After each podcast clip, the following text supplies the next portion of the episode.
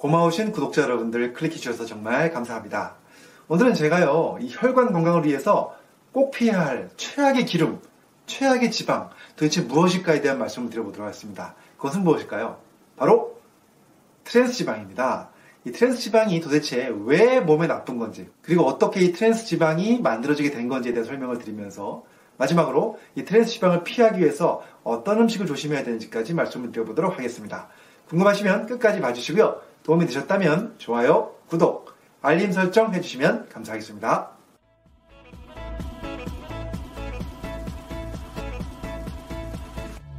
안녕하세요. 교육하는 의사 가정의학과 전문의 이동환입니다. 트랜스 지방 나쁘다는 거 다 알고 계실 겁니다. 그런데 정확하게 트랜스 지방이 도대체 뭔지 간단하게 설명을 드리도록 하겠습니다. 일단 지방 하면은 버터가 아시죠? 동물성 지방. 예, 바로 어, 동물에서 축출한 고체 덩어리 지방이죠. 바로 포화 지방산입니다. 그 다음에 식물에서 추출한 지방은 액체로 되어 있죠. 불포화 지방산이 많이 들어있죠. 이런 포화 지방과 불포화 지방이 있는데 1800년도에 값도 싸면서 오래 보관할 수 있는 어떤 그 기름진 식량이 필요했던 시절이 있었습니다.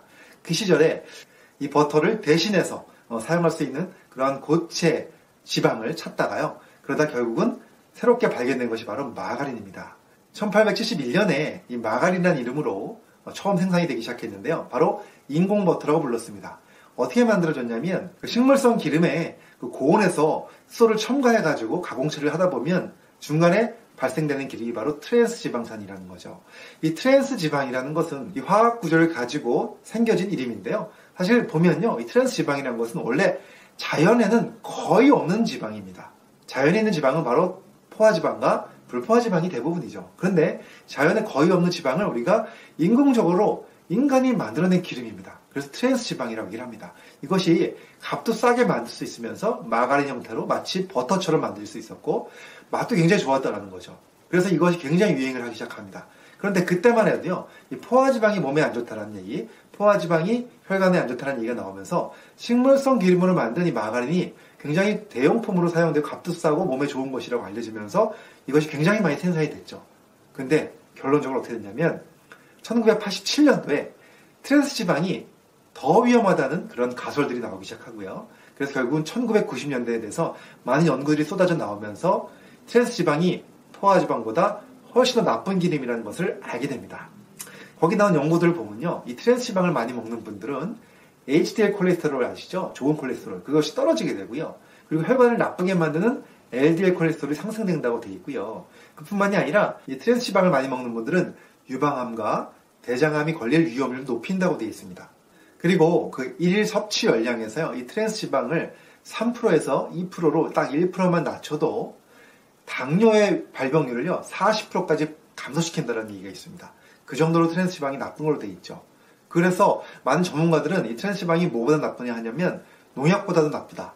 또는 여러 가지 오염물질보다 나쁘다라고 얘기할 정도로 정말 혈관 건강에 안 좋은 것이 바로 트랜스 지방으로 알려져 있습니다.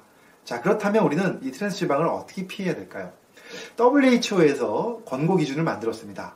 하루에 이 섭취 열량 있잖아요. 본인이 섭취하는 열량의 1% 미만으로 트랜스 지방을 섭취하라고 얘기를 하고 있습니다.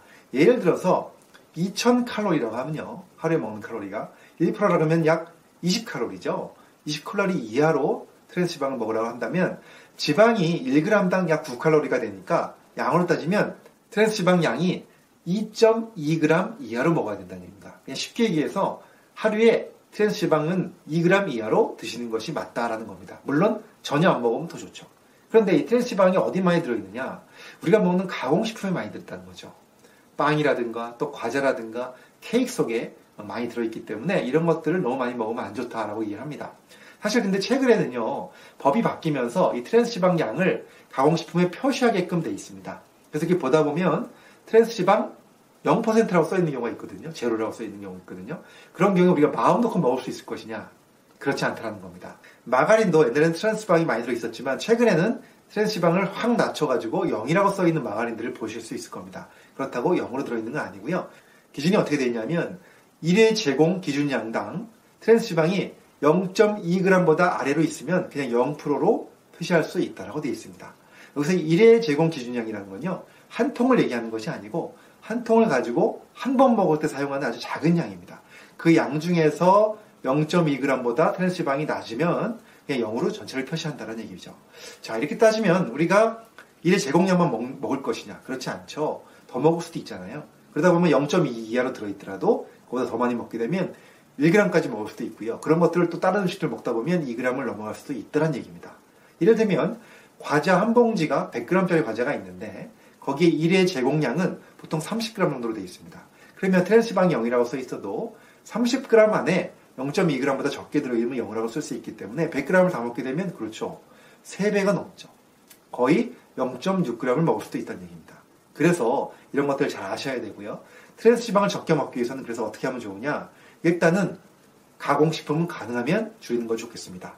그 대신에 자연식품으로 드시는 것이 좋죠. 자연 속에는 트랜스 지방이 거의 없기 때문에 어, 자연식품으로 드시는 것이 훨씬 더 좋다라는 말씀을 드리고 있고요.